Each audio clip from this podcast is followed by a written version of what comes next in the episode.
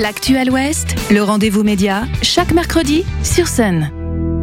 Et c'est l'heure de retrouver ce mercredi Marie Bertin, rédactrice en chef du magazine Les Autres Possibles, qui vient nous présenter le dernier numéro. Bonjour Marie. Bonjour Cécile, bonjour à toutes et tous. Vous publiez ce mois-ci votre numéro 41, donc, et il s'intitule il est temps de changer d'air. Oui, un numéro sur le thème de la qualité de l'air, donc, parce que ce que ce titre tend à vous suggérer subtilement, c'est que l'air que nous respirons est pollué, que c'est un problème et qu'il est temps d'agir, bien sûr. Alors, de l'air, nous en consommons beaucoup. Un adulte en inhale chaque jour en moyenne 20 kilos, et cet air qui nous traverse a une incidence directe sur notre santé, le fonctionnement de nos poumons, de nos muscles ou de notre cerveau. Vous avez peut-être déjà entendu ce chiffre, 40 000 morts liés à la pollution de l'air chaque année en France.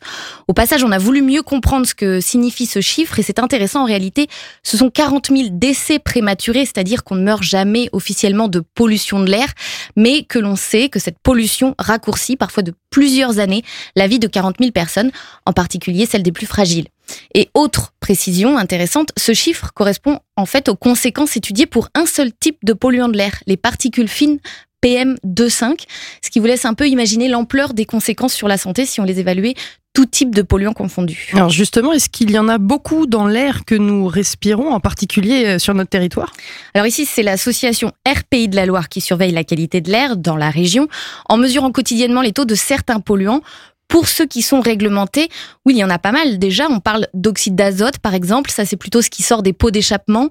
D'ozone, ça, c'est ce qui se forme dans l'air lorsque la pollution matche avec le soleil et la chaleur.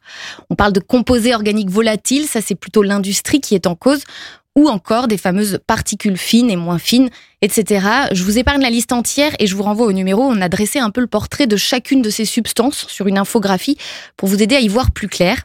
Et puis, il y a les polluants qui ne sont pas réglementés, comme les pesticides. Aussi surprenant que ça puisse paraître, il n'y a toujours pas de contraintes réglementaires pour les taux de pesticides dans l'air ou encore les particules ultra fines.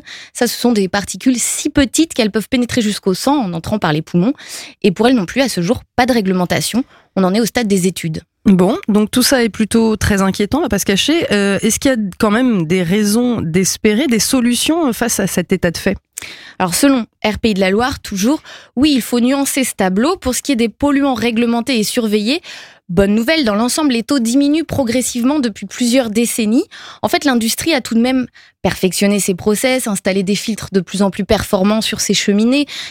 Pour les voitures aussi, il n'y en a jamais eu autant dans la région, certes, mais elles sont moins polluantes qu'il y a 40 ans. Donc il y a du mieux sur certains polluants et dans l'ensemble, mais il ne faut pas oublier que certaines substances sont encore trop peu étudiées, surveillées, peu ou pas réglementées. Et ça, c'est un travail qui reste à faire.